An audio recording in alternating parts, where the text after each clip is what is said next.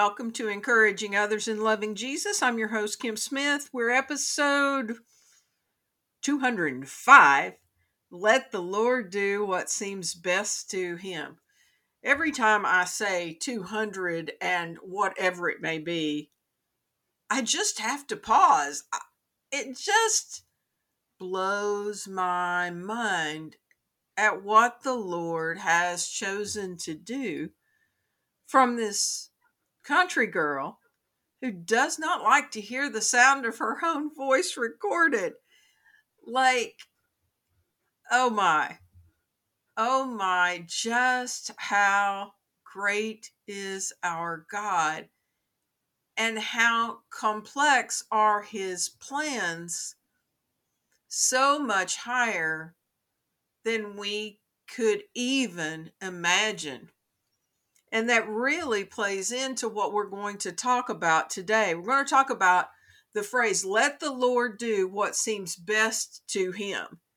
And I almost changed the title right before we started because what seems best to the Lord, we all know is what is best. But as we have been walking through the life of King David now for a year or so on this podcast, we've seen the ups and downs of the spiritual life of David, as well as the ups and downs of his personal life. Just he has gone through a lot of stuff and he has also put himself through a lot of stuff. And part of what is going on in his life as we are in 2 Samuel 15, this is an indirect result of his own bad choices. And that's sad. That's sad. But I think we all can relate to that. You know, when you look at David, and David is described in scripture as a man after God's own heart, if you didn't know the stories about him, all you knew was about his battle with Goliath, and he was king of Israel for guess about 40 years in in total. You would think that he had it all going on and he made wise decisions in his relationships and you know you could look up to him and let's follow the example of king david. Well there are days there are days when we can follow the example of king david but sadly those days are few and far between especially from the time that he becomes king of Israel. Except in today's text, which is a short section of scripture, we see another one of those moments where he is giving us a good and godly example. So let me set the stage. So David has been king of Israel for many years now, and he has made relational choices which have made his life very, very difficult. He not only has married multiple wives, but he has multiple concubines, in other words, lesser wives and that's going to come into play eh, probably again in another couple of weeks. I'll do some sort of warning before we start recording that particular podcast.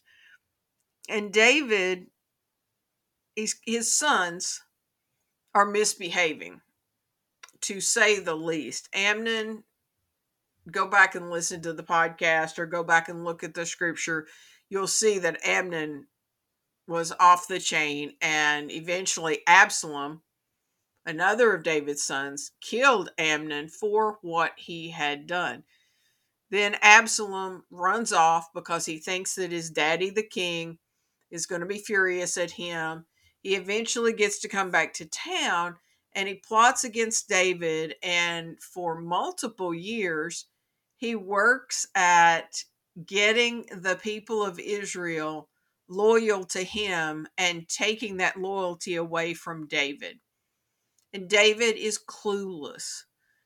And that's one of the things that, as we've gone through this set of scriptures, I just have been so reminded of how clueless David was, not only for what was going on in his kingdom, but what was going on in his household. And he is definitely going to reap and reap and reap and reap what he has sown. The example that he was to these boys, because the choices that he made, they were old enough to know what was going on and to see what was happening. And David did not set a good and godly example for his sons, sadly. And Absalom has decided, I'm going to take over the kingdom. And we've talked now for a few weeks. And if you had asked me before we started 2 Samuel 15, how many lessons, to estimate how many lessons we were going to get from 2 Samuel 15, I probably would have thought two or three at the most. And I'm kind of thinking we might be on five or six at this point, And I think we've got another one coming next week. David has been in the process of leaving Jerusalem, very mournfully leaving Jerusalem before Absalom comes to town. Part of the reason David is choosing to leave is because he has in his mind that if he stands and fights, that it's going to destroy Jerusalem as well as many of the people. And uh, as David is mournfully walking out of the city, we have talked the last two weeks, we talked about the people in our lives that we expect loyalty from. We think that we can trust them, and yet they are they are people with traitorous hearts.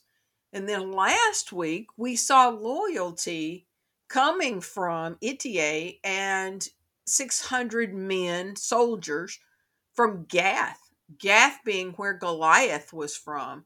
And that's going to come back up again in the future because not all of the Philistine territory loves David. But these 600 men had chosen to follow him, even though, like, they didn't have any specific reasons to be loyal to him, and yet they chose to show loyalty. And we talked about when people come alongside you and support you, and you were not anticipating it. And it's such a blessing, such a blessing. And then as David is walking out, so let me get back to 2 Samuel 15. Last week we ended with David agreeing to allow Ittai and his soldiers from Gath to come along. And then we start with verse 23. Everyone cried loudly as the king and his followers passed by. They crossed the Kidron Valley and they went out toward the wilderness. Zadok and all the Levites also came along carrying the ark of the covenant of God. They set down the ark of God, and Abiathar offered sacrifices until everyone had passed out of the city. Then the king instructed Zadok, Zadok the, to take the ark back, ark of God back into the city. If the Lord sees fit, David said, he will bring me back to see the ark and the tabernacle again and this is our key verse, but if he is through with me, then let him do what seems best to him.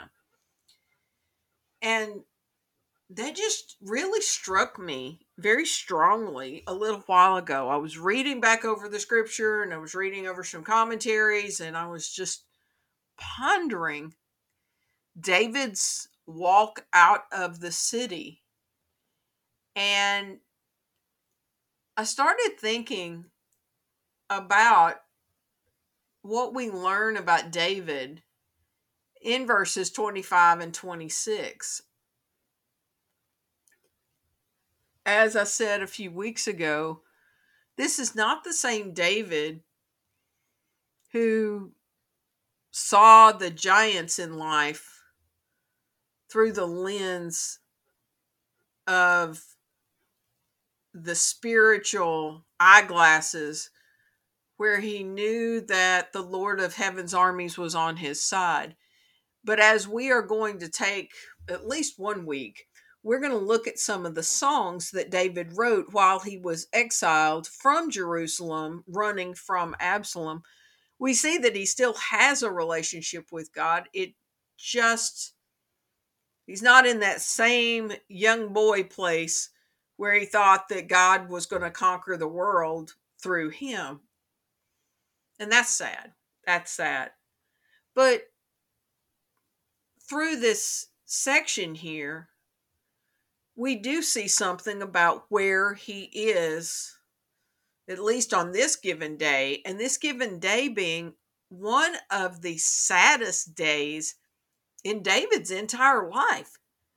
Like David looked forward to becoming king for, so he probably was about 15 when he was anointed.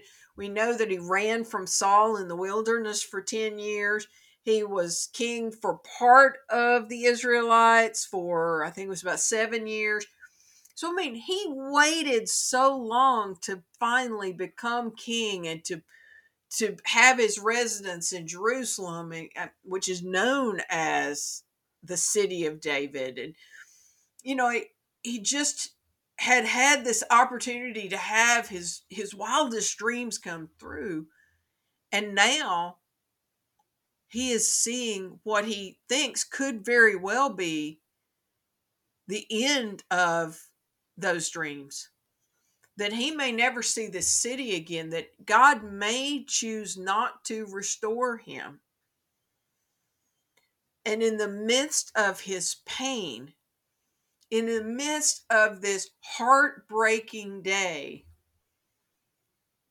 David says, But if he is through with me, then let him do what seems best to him. As much as this whole experience is, is, is breaking his heart, his own son has stabbed him in the back, as well as Ahithophel, which we talked about, I don't know, two or three weeks ago, where he was one of David's closest advisors. And Ahithophel is right there with Absalom. So David is feeling that personal betrayal as well as the professional betrayal. And he's just not sure how this is going to turn out. And in the midst, though, on that day when the darkness seems to surround him inside and out, he is committed to the words of I surrender all, the the hymn that we sing now, that sentiment of let God do what seems best to him. David acknowledges this is not what he wants, but he's going to surrender to whatever God wants. A couple of verses came to mind, one being Isaiah 55, 8 through 9, which these two scriptures are two of my absolute favorites. And I referred to them a little bit when we opened up this podcast. says, My thoughts are nothing like your thoughts, says the Lord, and my ways are far beyond anything you could imagine. For just as the heavens are higher than the earth, so my ways are higher than your ways, and my thoughts are higher than your thoughts. That those two verses have been such a comfort to me a lot of times in the darkness because there are situations in our life it'll be either be personal to us such as this is to David on this particular day or personal to people that we really care about. And there will be questions that will not be answered this side of heaven. Like why does it seem like that evil wins and now we know from looking at the book of revelation that in the end the lord wins by a landslide but in our daily life it sometimes seems that evil ones or the evil one has the upper hand.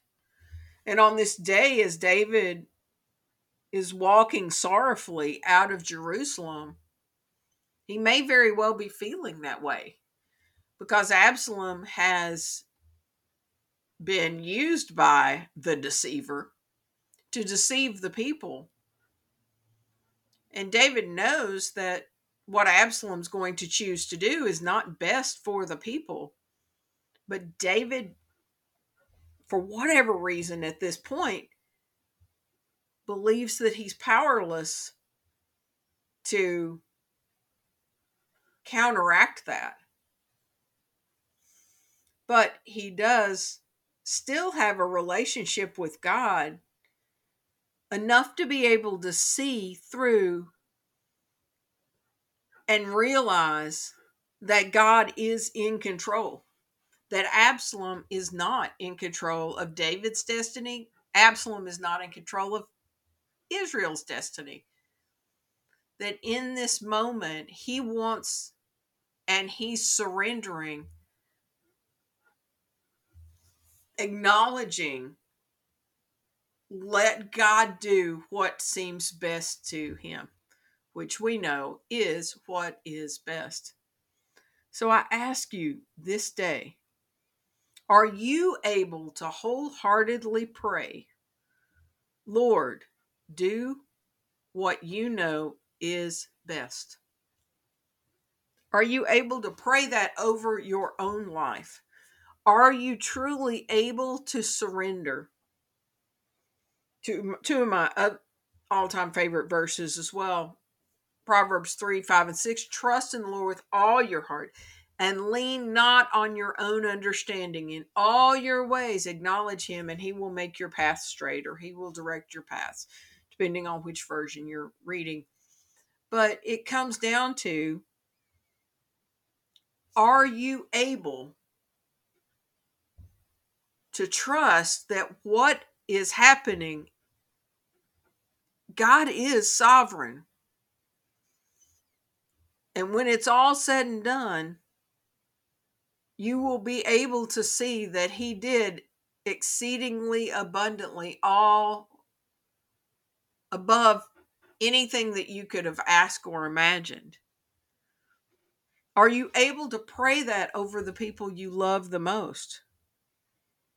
Lord, do what you know is best. As I look to the right as I am recording this podcast, I see the faces of three that I love, love, love, love, love so dearly. And this is something that I have prayed many, many times, maybe not the exact wording, but I want in their lives not what I think is best, not what they think is best, but I want God's best for their lives. And I realize that that is taking hands off and trusting him that even on the days where it does not look like things are going the way that he would want them to. That ultimately he will work all things together for the good of them who love him and are called according to his purpose. On this day, my challenge to you are you able to wholeheartedly pray, Lord, do what you know is best in me, in my children, in my grandchildren, in my husband, in my wife, in my church family, in my community, in my you fill in the blank. I don't know what what goes in that for you are you able to surrender all? The song I Surrender All, it's one of those that for me, I get a grin in my I, on my face every time I think about that song. And I've told it on this podcast before. I have challenged my Sunday school members more than one time to not sing the song unless they mean it. I, I really believe that the majority of people should be singing, I surrender some instead of I surrender all. I think we just sang it like maybe this last weekend at my church, and it was like all to Jesus. Eh, the word all. Get get that word in your head. All to Jesus I surrender. All to him I freely give. I will ever love and trust him. In his presence daily live. I surrender all. I surrender all. All to thee, my blessed Savior, I surrender all. Those words sound pretty when they're sung, but is that what you are saying? Are you truly willing to trust that He is going to work all things together for good to them who love Him and are called according to His purpose, including you? Or are you going to try to keep messing with the chess pieces, hoping that you can bring about a different outcome, a different ending, a different whatever it may be, something that you want to change in what's going on? Or are you willing to say, God, I my hands I am handing to you my heart, I'm handing to you my life, I'm handing to you my possessions. I'm handing to you my loved ones. I am handing all to you. Do what you know is best. And if you are able to do that today, just imagine number one, the weight of the world that will not be on your shoulders. Number two, Imagine what the Lord might do through you. Like, this is the God of the universe who has no bounds, whose thoughts are higher than your thoughts, whose ways are higher than your ways. He can accomplish infinitely more than you could ever ask or imagine, but only through someone who's totally committed to empty hands and a willing heart. Thank you so much for tuning in again. As I told you, we're going to spend one more week. I think it's only one. Uh, there's two other topics I kind of want to cover, but I don't think I'm really going to do that. It's going to be one or two more weeks in 2 Samuel 15, and then we will be out in in the chase with David um, because he's out there for a few years away from Jerusalem while Absalom and his little reign of terror is going on. And we will take at least one week to look at some of the songs that David wrote during that time away. He did that, and we did that when we looked at David running from Saul because he was away from he was in hiding from Saul for 10 years. He wasn't gone that long from Absalom. Somewhere between two to four years is how long he was running from him.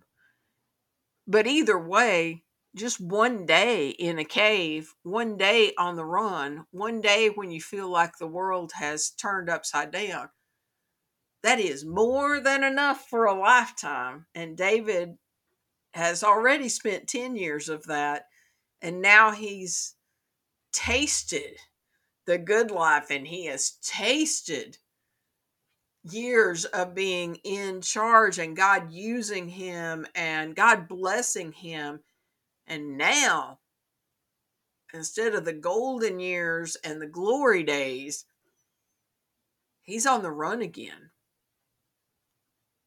There's just so many ways to look at that and think about it.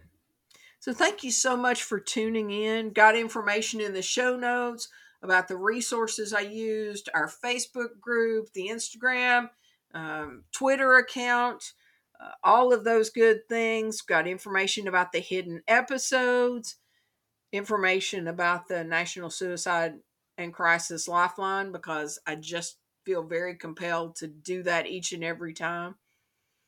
And remember, you can share this freely with people because I know you know somebody who needs today's lesson, needs to be reminded that God is in control, his ways are higher, and to encourage them to surrender all to him. Just imagine what the Lord might do. And remember, it's always a trust and obey kind of day.